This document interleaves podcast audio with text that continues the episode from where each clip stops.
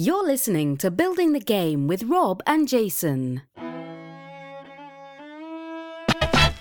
It's Building the Game with Jason and Rob. For tabletop game design, you really can't go wrong. Building the Game, yeah, Building the Game. Hello and welcome to Building the Game, a documentary podcast. Today is Monday, March 12th, 2018. It's episode 302. Ladies and gentlemen, we are back. We are back on the air. Here we go. Season... what is it, 7, I think, of our crazy show, season 7, hitting the ground running. Don't touch that dial. Tune in.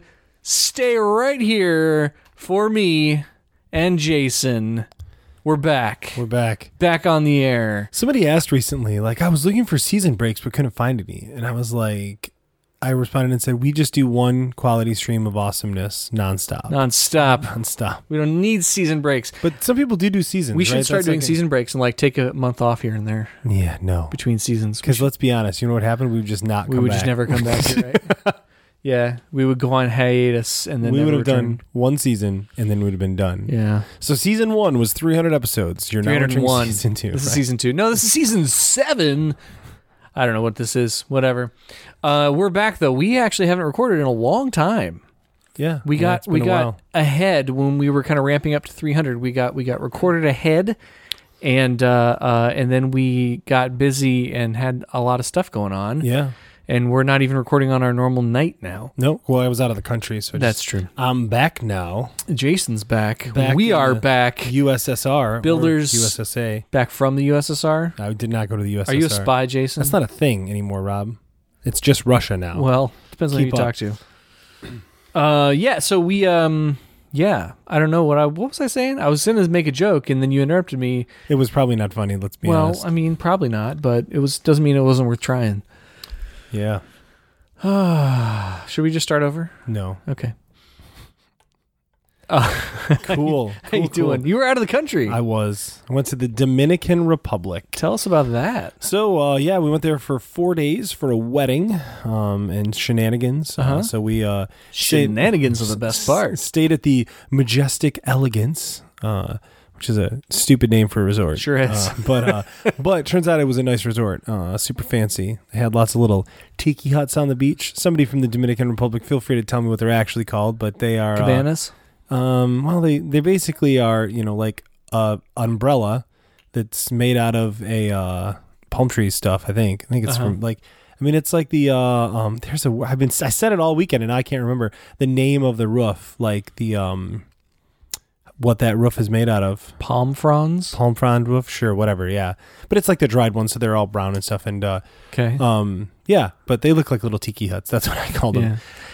We sat on the beach. It was all right, so in the shade. One of my favorite Ween songs is Bananas and Blow, and the chorus is, I'm stuck in my cabana, living on bananas and blow. All right. It's pretty good song. Sounds like Ween, yeah. Yeah, it's good. Anyway, go on. So yeah, so it was a good time. We hung out on the beach a lot, hung out by the pool a lot, ate some good food, and it was fun. I understand that you took you took a big step. I did. You took a dip, Jason. I did. I for the first time ever went into the ocean. This is your first time in your whole life. In my whole life, yeah, all the way up to my chest. All the way up to your chest. I went out. I touched the rope. It's like 20 feet out or something. Wow. Yeah. The rope you're not supposed to swim past.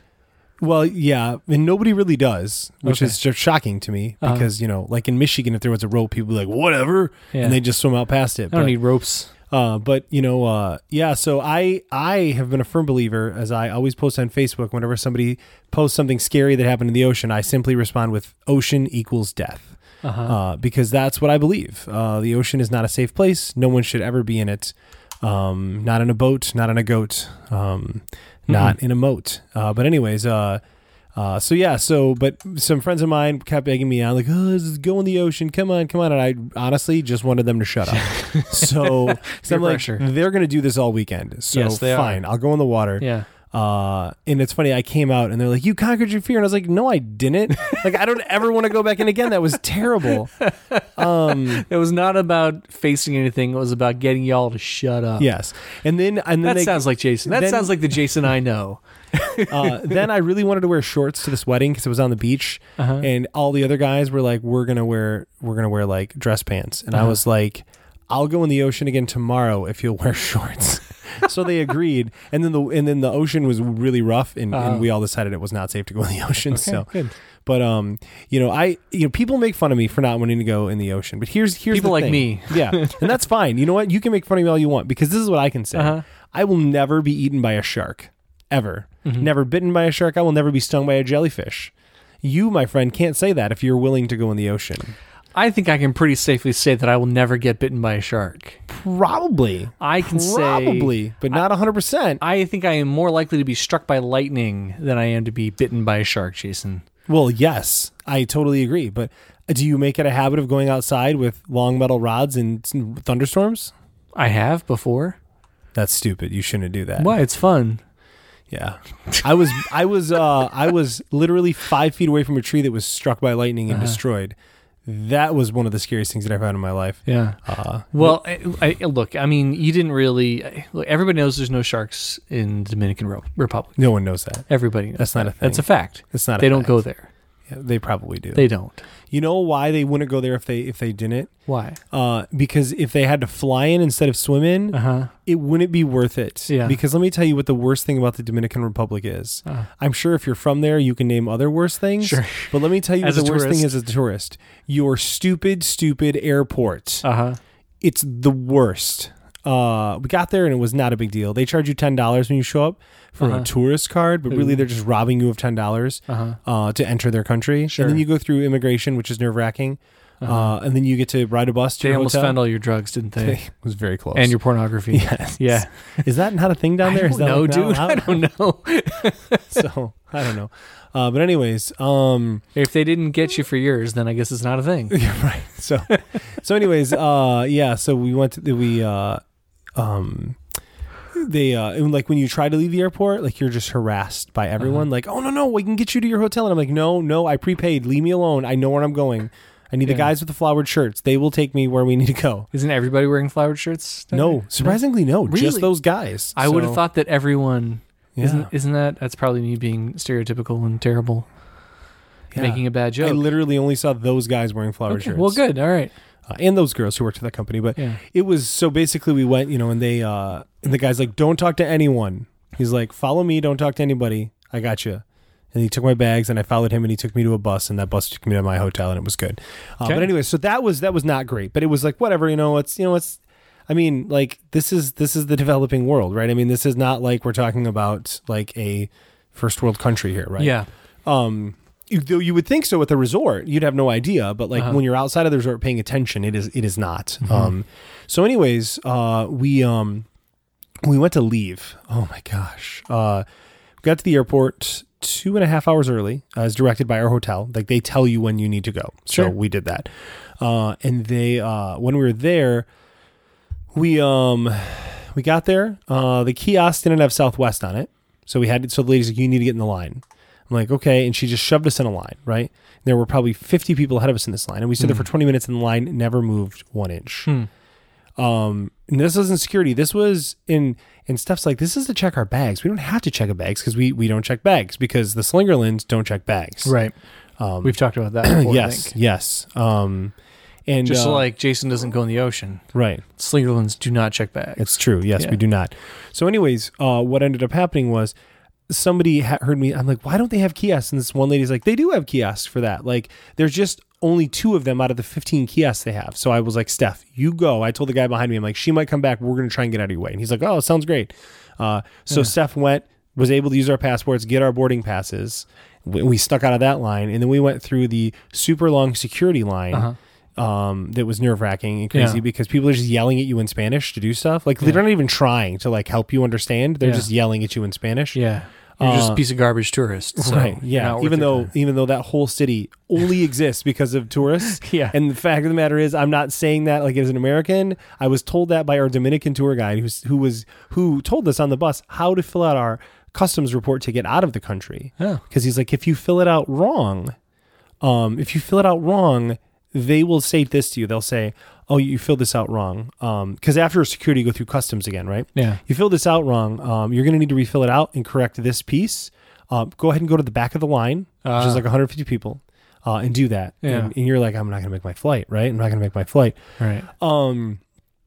And so what happens is they say, you're like, oh, I can't do that. And they're like, okay, we'll just pay a fine and we'll just take care of it for you, right? Oh, and what do they do with that fine? Well, they're not like they're putting that in the public coffers, right? Right. That's their extra payment. Huh. So the guy was like, fill it out exactly like this. And like, I swear to you, when the guy looked at it and saw it was right, he looked disappointed and then stamped it and said, go ahead. Nice. So he was disappointed in you for not being able to be scammed for more money.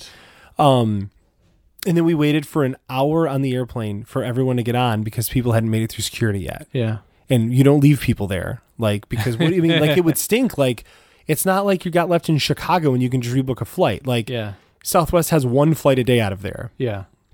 They have one flight in and then that flight turns around and flies back out.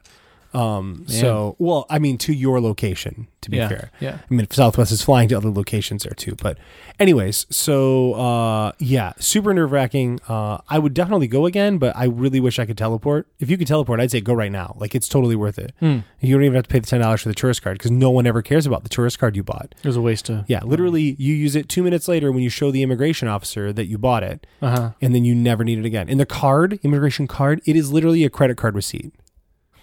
That's all it is. Yeah. It's a credit card receipt that you paid $10 in cash for, American, because that's what they'd rather have. Yeah. But everything else was very beautiful. Okay. I loved it. Good. All right. Would recommend Majestic Elegance. Elegance. Somebody down there said elegance, and I've been saying that ever since. So, okay. I think he was trying to say elegance. Honestly, I think it was just his accent, but... Yeah. Elegance. That's not what he said. He said gents. Okay. Elegance. Elegance. Yeah, he said elegance. Okay. Honestly, maybe it might have been an American that said, I don't remember, but it might have been just been some redneck. Oh, with Majestic Elegance, it's great. Mm-hmm. So yeah. Anyways, cool. Good story. Good experience. Yeah, so it was good. So yeah, the little Slingerland adventure. Yeah, it was a good time. Yeah. We did not take our kids because who needs them? Well, right. Well, not to mention, man, that would have been terrible to be with the kids on the flight there because it's 3.5 hours down and 5 hours back because of the because you're going so westerly that the tailwinds got the tailwinds in your favor, so one way. Great. Anyways, so what do you want to do now? You want to talk about a topic? We can just call it a nap. Yeah, call it a night if that's cool. I'm tired. Whatever you want to do. So yeah. I imagine then you have not been playing many games lately. No. I played blackjack when we were there and lost some money. It was fun. Good. That's good. That's it though. Yeah. Okay. Right on. You play anything? Not really. No, I'm continuing to work on, we played Red Planet. Oh yeah, we did. Yeah. It was fun. We had a game night and we played Red Planet and we played, Seven Bridges City or whatever. Which is what it was called. Yeah. But I'm going to pitch tonight what it is now. Right. The changes I've made. Right. So. Okay. So I guess we can get back to that for your pitch, but maybe we can talk about Red Planet a little bit. I guess if we have to. Yeah. If you don't mind. That's totally fine. Yeah. So we play tested that. We did 3-player, you, me, and Christine. You had a lot of good suggestions. It's been several weeks now, and I'm kind of struggling and I've made changes since then that I've been very happy with. So many things. Some of the suggestions you made were, you said, players cannot pass through each other, because previously I was saying players can pass through each other. Right. So ships cannot pass through each other. Are you still doing that?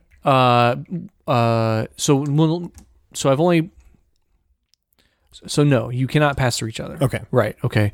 And you also said every other player starts going the opposite direction, which is... I forgot about that. Yeah. Did that work out? That did work out. That was interesting. Cool. That was very interesting.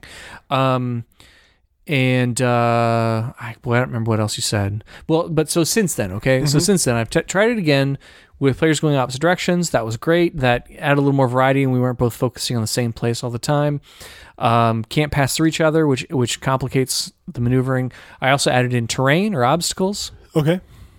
So that players can either choose to take a chance and fly through something or have to zigzag around things. And you earn points for flying through it? Or did you change that? That's right. So that's one of the new things as well, is that when you every piece of terrain or every obstacle that you put out there. Oh, and then these are modular pieces, and at the start of the game, players just take turns placing them out there. Right. And I have some rules about, you can't completely block a path and that sort of thing. Mm-hmm. You don't want to put it on the drop zone. You need some space around the drop zone. You can't put it in the wellhead, that sort of stuff. Anyway. Right. So, and then each piece of terrain has a challenge or difficulty value when you try to fly through it. Mm-hmm. And so the higher the number, the higher the challenges, the more difficult it is to fly through there without taking damage. If you successfully fly through it without exploding, I mean, you could take damage maybe as you're going through it, but if you fly out of it without exploding, then you get points equal to the difficulty value of that. So then I also gave a little bit more room in the wellhead, so expanded that, opened that up a little bit better. Good. Wasn't quite as tight, which that felt a lot better. That was the right choice for sure. Yeah, because it literally was like it was too tight. You were probably going to crash, or you're going to spend a lot of points trying to turn that corner. Yeah, it was too tight. The other thing you suggested is don't do pilot tokens and damage separately.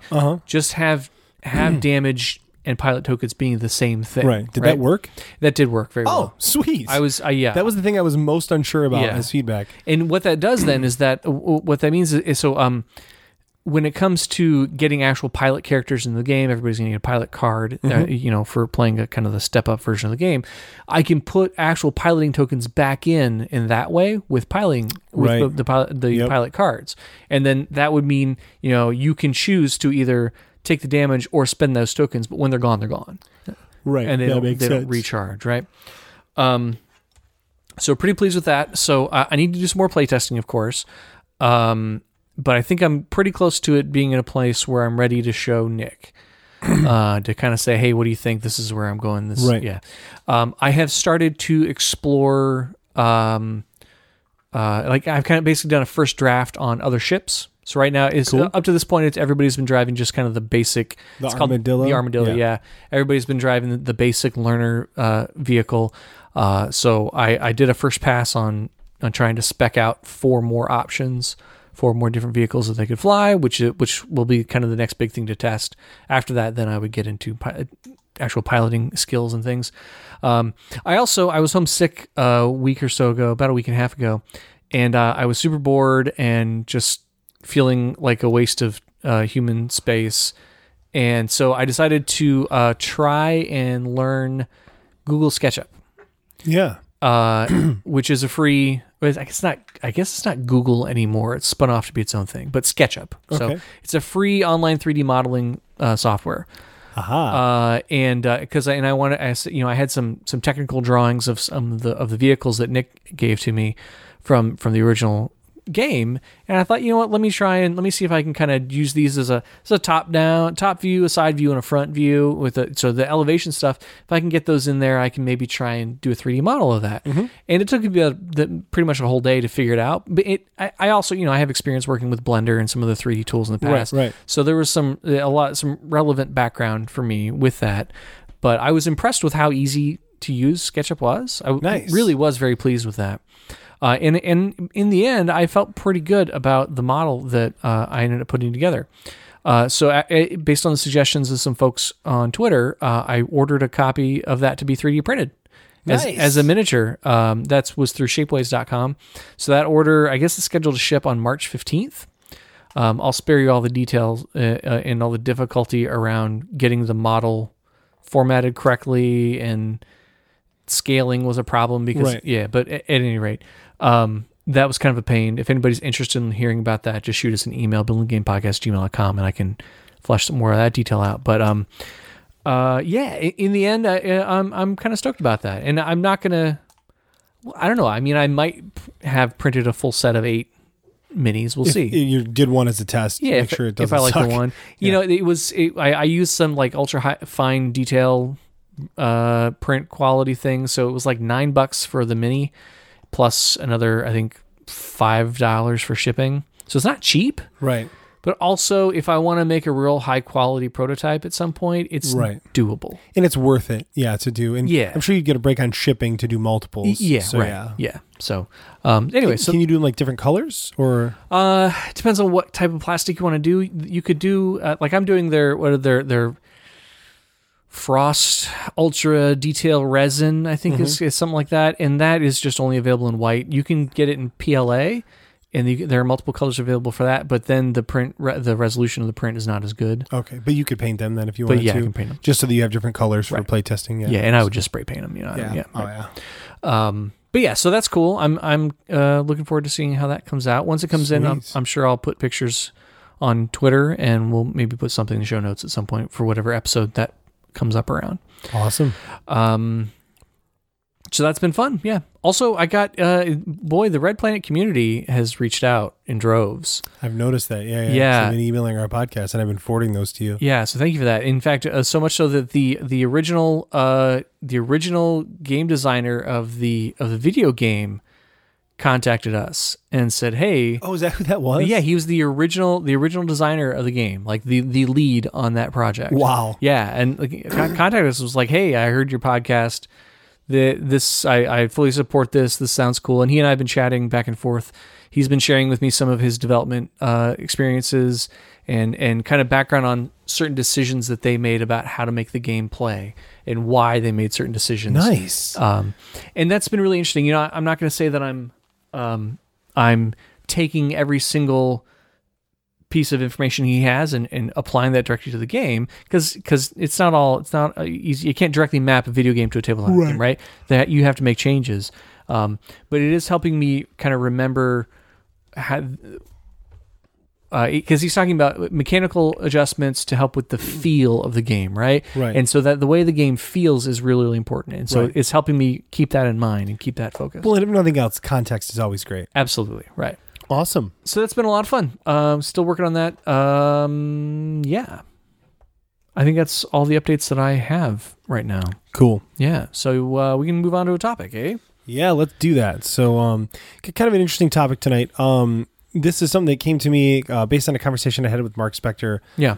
We were talking about Unreal Estate, and it's almost out of stock, right? So panic, go buy all the ones you can. It's like bread during a hurricane. You just want to get bread and milk. You need some Unreal Estate. But, so we've been talking back and forth about, doing a second printing, right? And as smaller publishers like to do, a lot of times they'll do a second printing on Kickstarter, right? Yeah. But not just talking about a second printing, like we started talking about, what about a second edition, right? And that brought up the questions of, when is it appropriate to do a second edition for a game? Yeah. What makes a second edition worthwhile? What makes people want to back a second edition? So I have Unreal Estate, but I want the second edition, right? Mm-hmm. Just kind of all those things, right? And I have Mark's permission to talk about this. But what it was interesting to me was those questions were all not questions that we could just answer, right? We thought we could ask this person, we could ask that person. But really, there's no roadmap for what a small publisher should do and when a second edition makes sense. Yeah. Because you certainly don't want a second edition to feel like a cash grab, right? Because frankly, it's not, right? Because at least from our perspective, it's, hey, there's some things we'd like to tweak about the game that we could tweak in a second edition that we wouldn't feel right tweaking in just new copies necessarily of the game. And some lessons we learned from the first batch of the game that could be applied to a second batch of the game, right? And that said... But when you're looking at that, saying, could we make it appealing to original backers as well, and how, right? So I just kind of wanted to talk through those ideas and just kind of spitball back and forth for what makes sense about like what types of changes are good to make to the game, or not. Unreal Estate. We can talk about that as kind of a case study, but I'm thinking in general, right? Mm-hmm. What are the things that you would be looking for in a second edition? I mean, you could apply that to Saloon Tycoon, right? If they were going to make a second edition of Saloon Tycoon, what are the material changes that would make you excited about that not being a second printing? That's tough. Like, outside of errata, right? Maybe cleaning up some stuff in the rule book, You have one of those stretch goal cards was problematic, right? Yeah, the Dark Castle. Dark Castle, right. Problematic is a nice way to say it. It sucks. And I'm not, Mark would not be mad at me for saying that. Okay. We hate that card. Yeah. So maybe new text for that, or maybe removing right. completely. Or... We've errated the card on Board Game Geek to explain how to actually use it. Right. We would change the card. We'd want, that would be something we'd absolutely do. I agree with you. Yes. And what there's like with Saloon Tycoon, there was one of the expansion tiles. I want to say it was the chapel. I don't remember now.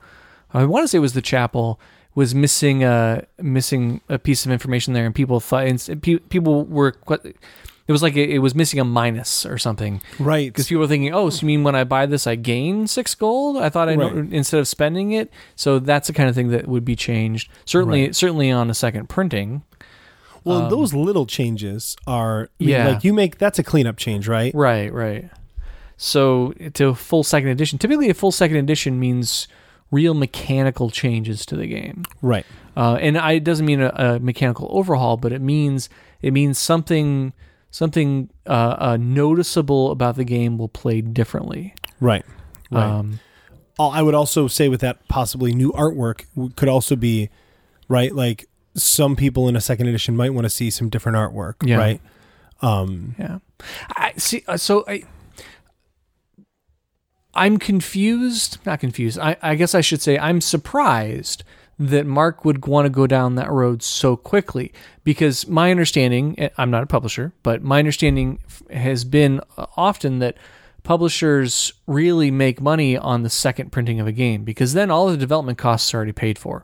All the art, all the layout, all the graphic design, all that stuff. If they need custom anything put together for the printer, all that stuff is paid for now. Right. And the second printing, it's just straight up material cost and shipping, and the rest is just gravy for them. Right. And so I'm surprised that Mark would go down a different path that would lead to more development and production investment for him. Right. So that's a great point that we haven't talked about. Yeah. I think that your your development cost is going to be limited because you're just making some tweaks to the game, right? Yeah.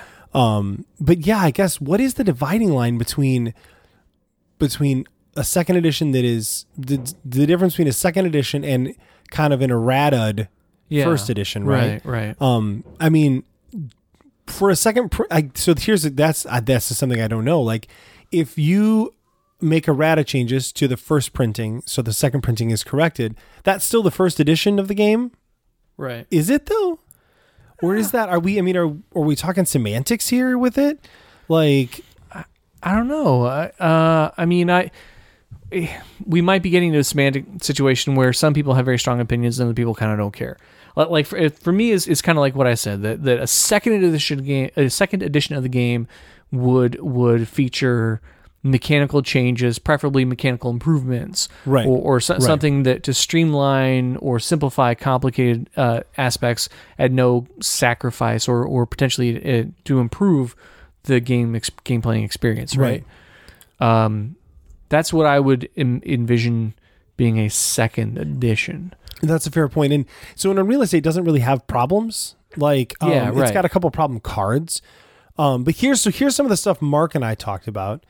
Tell me if you think this is second edition territory, or if you think this is second printing territory just with tweaks. So in the current game, every bonus card that it comes with, right? For stretch goals, there's 2 of each, right? We've come to realize that's pretty unnecessary. There's enough bonus cards that in reality, the chances of getting 2 are pretty slim. 2 of the same one are pretty slim. So why even have 2 in there, right? Why not fill that out with more cards, right? Sure. And one way to handle that would simply be take out all of the expansion cards we've done so far, because we've done some other expansion cards that not everyone knows about. Pocket Ops came with one, we've talked about for... I didn't get that with my copy of Pocket Ops. You should have. I don't think I did. Well, anyway, you should have. Sorry, I'll look in the box again. It's the Sniper Tower. It's pretty cool. Right. I should look in the box. Yeah. So, anyways, it's a fun card. I know I designed it. So one of the things was, there was the orphanage that we did for the Tantrum House program. To take those and just put those, fill it out basically so that you get the same number of cards, mm-hmm. but they're all filled in there. Yeah, see, that sounds to me like an errata with the new expansion. Okay, but if that expansion is built into the core of the game, right? So does that change? I mean, that's what, you know, that's where we're struggling is to understand. Would you call it a second edition, or would you just call it a second printing with some changes to it, right? And we very well may not answer that question here. Because the other thought was, if you do just a second edition a second printing with, you errata any cards you don't like, fix that stuff, but you don't really change the core card counts of the game, right? And then you just put an expansion in, not a standalone expansion, but an expansion that is big enough to people are comfortable buying the expansion as enough to fund the Kickstarter, right? And then other people can also order the original edition again, right? Mm-hmm. Well, so all right. So I think the real answer is whatever you think is more marketable is what you do. Right. That's fair. That's fair. But I mean, Mark and I both want to be. We're genuine people who don't want to. Yeah. We don't want to make a cash grab, and we don't want to be accused of making a cash grab for sure. Yeah. I think maybe Kickstarter won't let you just kickstart the same thing a second time. They will not. That is so. But if you kickstart the expansion, but also then allow people to buy the original. Right. That's how, I mean, Dice Hate Me made a living off that for a while. Yeah. And I don't mean that in a negative way. I mean, they made a big expansion, sold the expansion, but then also did the second printing or published a completely different game by a different designer who's in that family. Yeah. And then also included that as a thing. Right. That's true. Because the fact of the matter is it's hard for a small publisher to have the cash to just go out and do a big second printing of the game. Right. Anytime you can do pre-sales basically with Kickstarter, that's cool. Mm-hmm. But really we always want to keep improving the game, right? If we have lessons learned and we have things we can add, we want to do that, right? One of the pieces of feedback I've heard from some people are, and I've talked about on the show before, is like people would love a version of the game they could play with no special cards, right? So like I that's said how Mark, I, yeah, me too. Right, I said like that. There's an easy thing to add in. Yeah. You add in, I said just for Matt Loomis, we could add in a 7 card. Because Matt hates that it goes 1 through 6 and then 8. Yeah, we could add in a 7 card, and by adding that in, you could rebalance the game to play say 1 extra turn and not have any special cards because the turns would go faster without any special cards. So doing 1 extra turn would be fine, right? And then that would probably balance the game out. So doing it that way would be easy peasy. Yeah. But I don't know if I don't know if that's worthwhile to do or like again that doesn't really feel like a second. So here's a different way to try maybe define this. So would you want people to think to when they think of real estate in the future, would you want them to think of the old version or this revised version? And if you don't care, if you see that as is the second printing, if you see this as the same game, just with some stuff cleaned up, then it's just a second printing with some errata cleanup. But if you want people to see this as the new, improved, better version of the game, then it's a second edition and it's replacing the old, and it should replace the original. Right.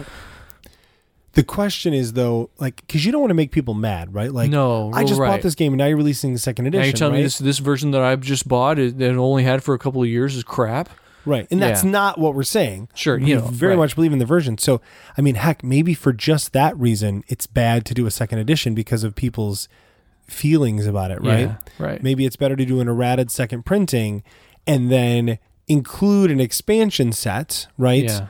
As the driving force of the Kickstarter is an expansion set that also includes, variant gameplay styles, right? That might be what I would lean towards, right? Just from a public appreciation thing, Because we're not in any way saying, or I should say, player. We're not saying, hey, the original version's bad, because it's not. Yeah. I mean, I can't think of any major mechanical changes that I would want to make to the game. I love the way the game plays.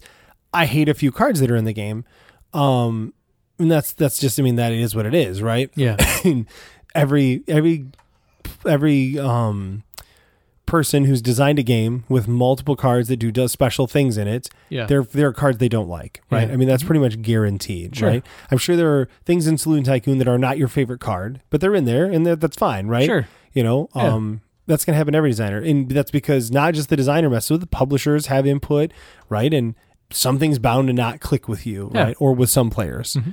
So, okay. So I guess that what we're saying is the upside to the second edition is you might sell more copies, but the downside, really, the big downside is you could alienate some people by making them believe falsely that your original version is inferior now, right? Yeah. And that, Right. So, yeah. So, yeah, I think that's kind of, those are my thoughts on that then. Yeah. So alternatively, right, you could say you could just release an alternate, you could just re-release the same game with different art and different titles and say, you know, it's another Unreal Estate game. Right. But it's all the same game. That's super shady. That would be honestly for cringe art. People might do it, but right, yeah, and just make some of those changes and emphasize those changes. Right, and then it sounds like a new game. Right, that's crappy. Don't do that. Yeah, no, I wouldn't. I'm sorry that I even suggested that, yeah, builders. I apologize for even making such a dirty suggestion. Yeah, get ready for Saloon Kaboom. It's a mining game. That's basically the same game with new tiles. Uh-huh. Saloon Buffoon coming to you soon. It'd be Kaboom Tycoon. It's a mining game. Yeah. Right. Yeah. Yeah. It's literally like it just looks like mines, but it's all the same abilities. Right. Yeah. Yeah. And instead of building in an L shape, you're building in a T shape.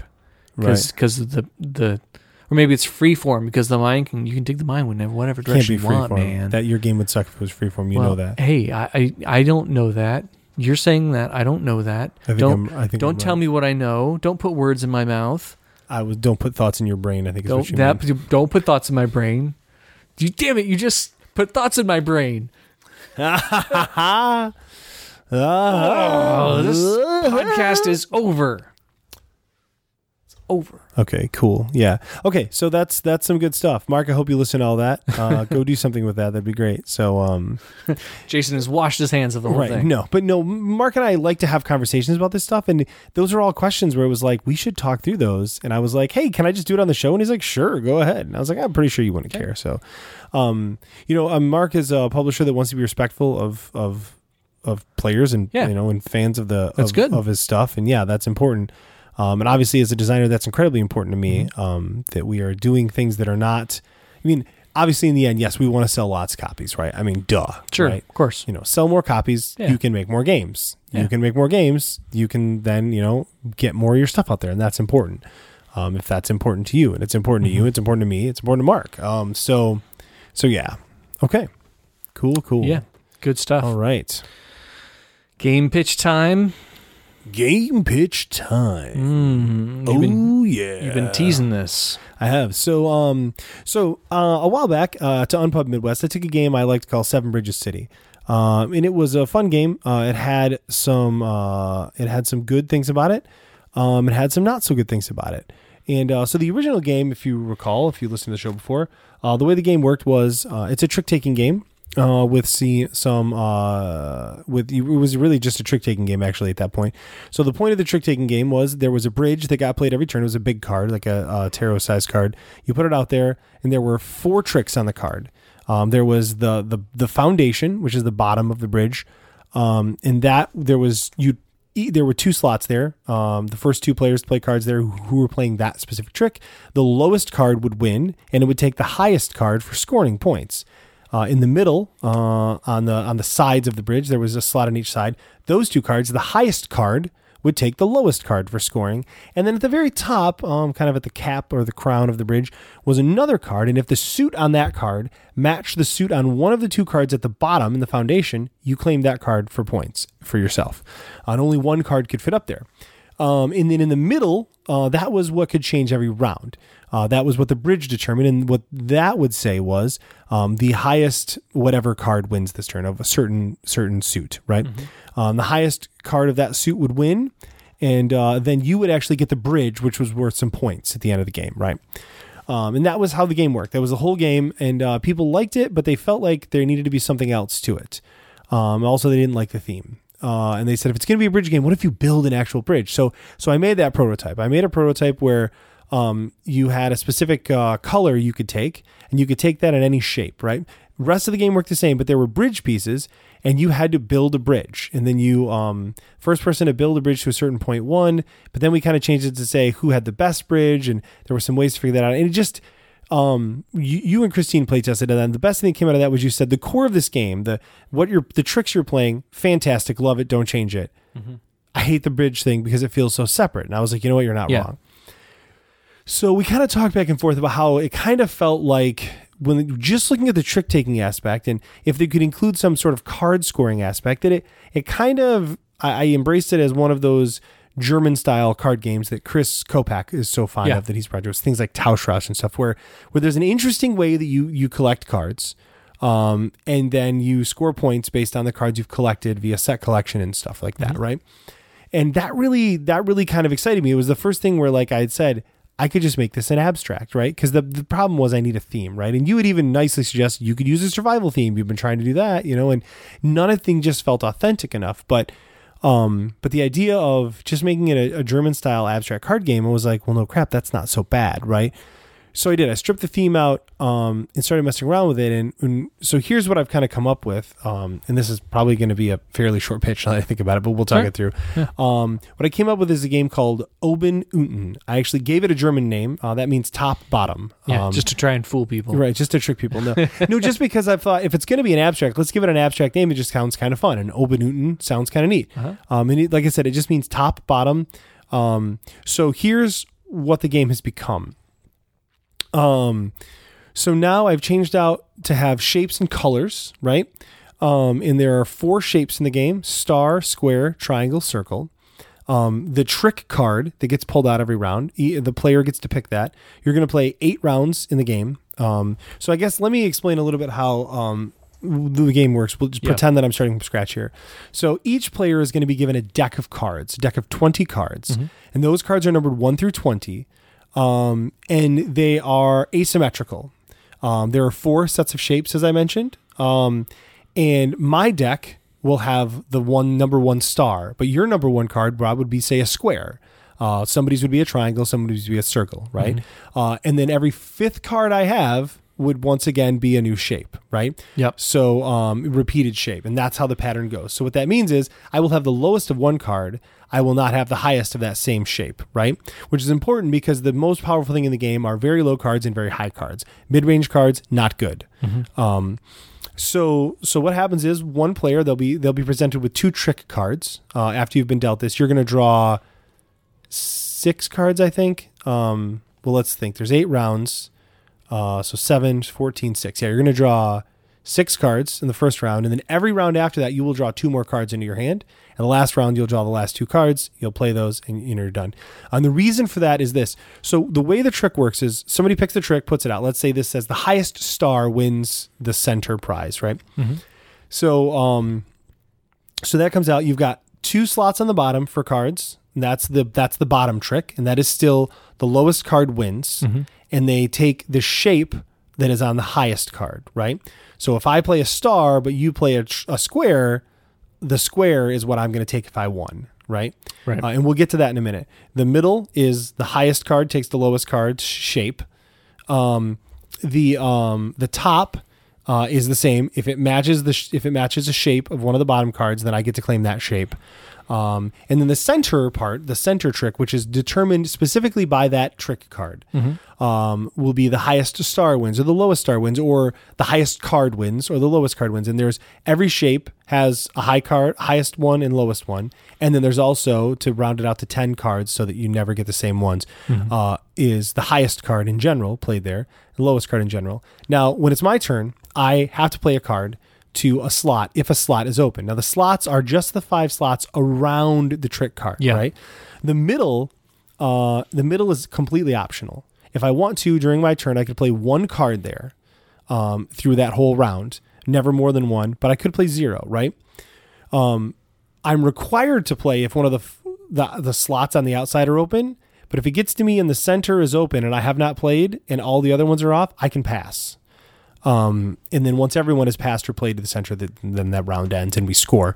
The trick is this. You might be wondering why. So your cards are all played face up around the outside, mm-hmm. but in the center they're played face down. So what that does is that allows a little strategy, right? Because if if it's my turn, and especially if I'm leading, and I don't want to lead something on the bottom or the sides or the top where it's very obvious when I'm playing, I can just put a card face down in the middle. That could be a card to help me win that, or it could just be me playing off to distract someone else, right? Yeah, right. So everyone goes around, we all play until everyone has played. The slots are full. And after that has happened, we score from the top down because it's the easiest way to do it. So you look, does the top match anything? Okay, boom. So then I score all the way down. And then the center, we would flip the cards over last, see who wins there. And yes. All right. So what happens when you win? So there are scoring cards in the game too. There are 8 scoring cards for each shape, right? So 32 total. Those 8 cards for each shape are going to be that same shape 8 times, and there are 4 colors in the game. Oh, I guess there's 10 cards each, sorry, because there's 5 colors in the game. Okay. So the star has 2 red stars, 2 blue stars, 2 browns, or whatever they are, but you know what I mean, sure. Right? So that makes sense. 2 of the same color for each one. That's how it is. 1 card will be facing on top. That's the card you're going to claim when you take it. The next card will automatically repopulate for the next player, right? So if I earn a star, then I would take the top star card, and that's mine. I'm going to use those for set collection at the end of the game. Now, one of the debates we've had that you had a suggestion I really like, but I have to figure out kind of how the scoring would work with this is, would be that winning the trick, like winning the center trick and actually taking the trick card could possibly change my scoring at the end, right? Yeah. To say you get a +1 point for every star you have, right? That sort of thing, right? And I really like that. I may just go as simple as if I take the star bridge, it's +1 point for whatever star. If I have the high card one, I get 1 point for whatever the one I have the most of is, sure. Right? And those could stack, right? So if I had high, low, star, star, and I had the most stars, well, guess what? Then I'm flushing stars. That's pretty awesome, right? Right. I'll probably win. Sure. But that wouldn't happen very often. So I think I'll probably add that in. And those would just be +1 point for each card. The way the rest of the scoring works is pretty simple. If you have the same shape and color twice, so if I have 2 red stars, that's 5 points at the end of the game. If I have 1 of every color, total of the 5 colors across the shapes, that is 5 points. If I have 1 of every shape, that's 5 points. And then I get +1 point for every shape I have that matches after the first one, after the first 2, right? So if I have 2 or more, they're each worth 1 point, right? And that would obviously be enhanced to more than 1 point each if I had the trick card. Sure. So, and that's how Oben Unten works. It's simple, but there is a lot of strategy just in that play around that trick card. And I've been really happy with how that works. So that is my Unpub game. It is the prototype's almost done for sure. I'm taking that to Unpub. Good, yeah. Because the game works. I need scoring testing, right? I need the scoring testing to. But then I'm going to have a game that I want to pitch to publishers that I frankly would. I don't. We'll see if I can get an American publisher to lock onto that with no theme. I mean, cards and numbers work, right? Yeah, but this could actually be one that might be fun to try and pitch to a European publisher, right? Yeah. So that I. Think that I hit everything with the game? I think so, yeah. I'll just add that I really, really like that playing 4 different tricks at once concept of it. That was really like when we had talked about that, I don't know, 7 or 8 times in the podcast, right? Right. But and I felt like I got it, but it wasn't until I sat down and started like interfacing with it where I went, oh, this is really smart and this is really meaningful. And I liked it a lot. Like I'm feeling about this the way that I felt when I finally played Unreal Estate in its kind of near final form, where I was oh, this is a thing, and this is a good thing. Awesome. Well, thank you. Yeah. And I'm excited to play it with the changes that you made. Me too. Yeah. I haven't tried it yet. So I'm excited about that. And I'm sure there'll be more tweaks that need to be made. Sure. But yeah, no, I feel pretty good about how it's playing for now. Yeah. And that's really, so the other cool thing is it's a trick-taking game you can play with two players. Yeah. Because of the way the tricks work. Right. It's easy to play with two players. The only thing I think I would change to two players, you'd probably play 6 tricks instead of 8, so you didn't run out of cards. Sure. You'd probably just start with a couple more cards, maybe even 7 tricks, and you just start with one extra card. And that's because if you are the first player, you are probably going to play 3 cards in a two-player game, almost guaranteed. No, it is actually guaranteed to play at least 3 cards. Yeah. So I need to reduce the number of tricks. And that was actually one of the reasons why I enhanced the number of cards from 18 to 20, because originally it was 18 cards. Adding those 2 extra cards gives a little bit more of a buffer for that. Because I don't ever want you to be down to where every turn you draw 2 cards and that's all you have to play. Yeah. That's no fun. Right. Yeah. But I do want you to have to think about the cards you're playing. I want you to, that you could get down to that and that you'd be like, oh, that was dumb. I shouldn't do that again. Yeah. So if you do that, I want it to be because you overplayed. Yeah. Not because, so if you were to play 3 cards per turn, after turn 7, after turn 6 or 5 or 6, you would be out of cards. Yeah.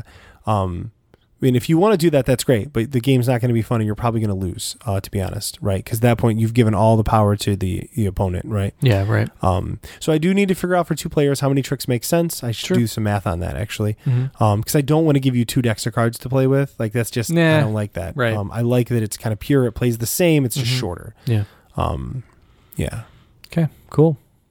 So yeah, right, that's on what I got. Yeah. The closer we get to Unpub, the more I'm kind of starting to regret not planning ahead to go. You want to go? We can share a table. Yeah, I can't. It's just not in the budget. All right. Yeah, it's just not in the budget. So it wouldn't be that expensive. Just saying. I know. You'd be rooming with Katarski and I. Yeah. It's just not in the budget for me for this year, unfortunately. That's fine. So, but we were talking a little bit about maybe going to Origins this year. Right. I think I want to. I think I want to go. Yeah, for me, that's like 4 more days. Yeah. That's going to hit the budget big time. Yeah. I mean, those hotels down there are expensive. So yeah. If I was going to go to Origins, I would really just want to go for 1 or 2 nights. Yeah. Because frankly, you've got all day to play test. You literally could play test all day. Yeah. Because you need like 3 play tests at Red Planet.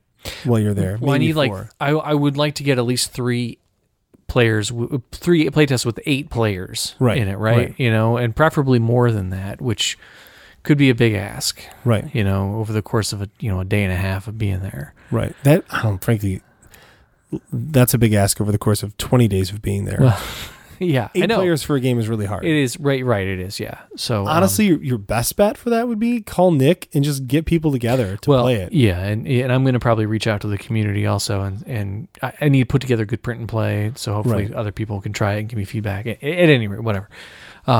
Yeah. So I don't know. I'm torn about that. I would like to go to Origins. I don't know. If I go, I want to make it a thing. I want to go for the whole time. I don't want to just go down for 2 days because then I'll feel rushed the whole time I'm there. Because every time I've been gone before, I've been for a day or 2, and I felt rushed. Right. I'm pretty confident I'm not going to go to Unpub anymore after this year. Really? It's just too much of a hassle. And the Unpub has made a lot of changes this year, and I'm unsure about those, and I'm just not excited. I honestly don't want to go, but I'm going to go because I said I was going to go, and I need to get this playtesting done. Yeah. But given the option, I'd rather not go to Unpub and just go to Origins. Sure. So I think that's what I'll do next year. Yeah. Just because Origins has pretty much the same effect. Mm-hmm. I'll get plenty of playtests in with game designers and with some non-game designers. Sure. And frankly, that's just as good as Unpub.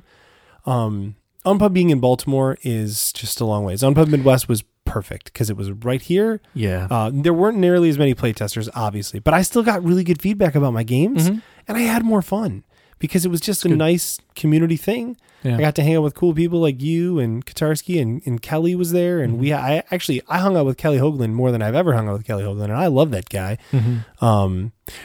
Speaking of that guy, so he sent us a copy of Circuitous. Oh, yeah. From the Game Crafter, because we had tried it a bunch for him, and he wanted us to try it some more. So thank you, Kelly. I did get that. I really like that game. Yeah, so I'm going to give that copy to Rob for now to see if maybe him and his wife can get it to the table before my wife and I can. Right. But that's something, too, would be a great one to bring out at a game night, because it's so wicked easy to teach people. Right.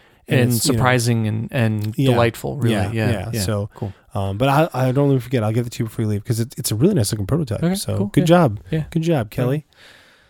We're wrapping up here. Real quick, I wanted to give my congratulations to Nat Levin and Josh Mills for winning the Ion Award this year for American Steel. Congratulations, guys. Yeah. Nat, I know you worked real hard on that. And Josh, you're a very funny guy. So maybe Josh pitched it for the challenge? I don't know. He's good at that. I know he went to SaltCon to pick it up. So he was. That's what it was. Josh, congratulations! You were able to travel. Yeah. So, congratulations to both of you guys. That's super, super cool. If you were at SaltCon and Tucker from Card Lords, the publisher of 8 Arms to Hold You, went to SaltCon and he ran some playtesting and ran some demos of 8 Arms to Hold You with some folks there. So if you were at SaltCon and you played 8 Arms and you're listening to the show, give us a shout. Tell us what you thought. The game has evolved a lot in the last, call it 6 months, I guess. And I'd be interested to hear any thoughts that you guys have. Still looking for a name change, still trying to find the right name change on that. So if any builders, any of you guys out there have any thoughts on what a new name could be, let us know. Yeah. Let us know. Yeah. 8 wings to flap you. That's the winner. That's the one. I think we're looking at probably a fall Kickstarter for that. Cool. Tentatively. Cool. Don't hold me to that right now, but that's the plan. Let's see. I believe people in Asia should almost all have their copies of the Ranch Expansion right now. I know it's starting to get out in the EU, and there are some shipping challenges here in the US.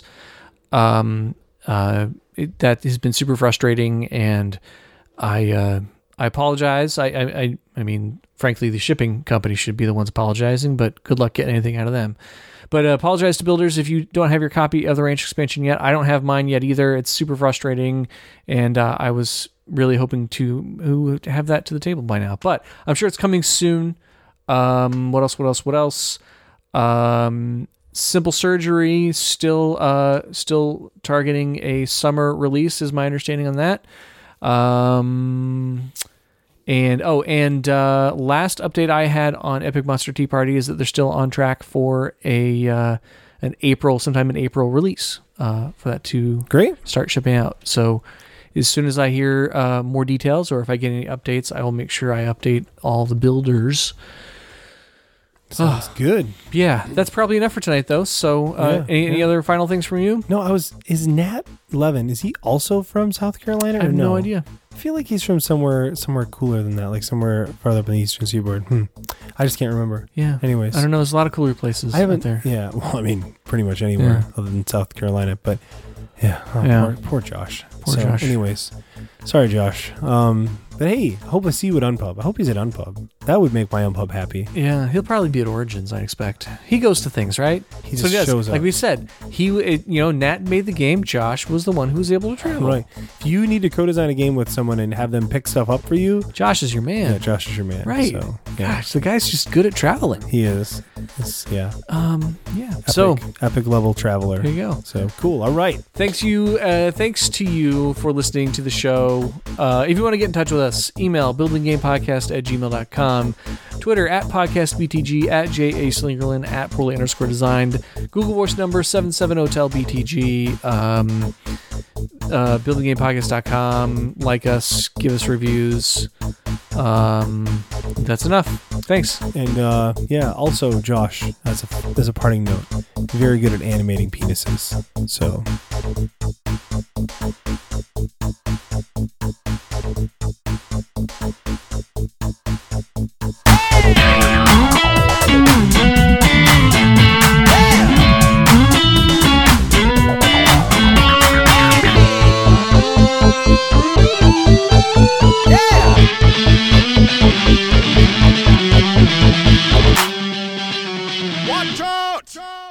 Building the Game is a co-production of Imminent Entertainment and Poorly Designed Studios. All of the ideas presented by Rob and Jason are property of the Building the Game podcast. Next time on Building the Game. If you need to bleep penises, that's okay. No, I don't think that's not a... Penis is not a vulgar word, Jason.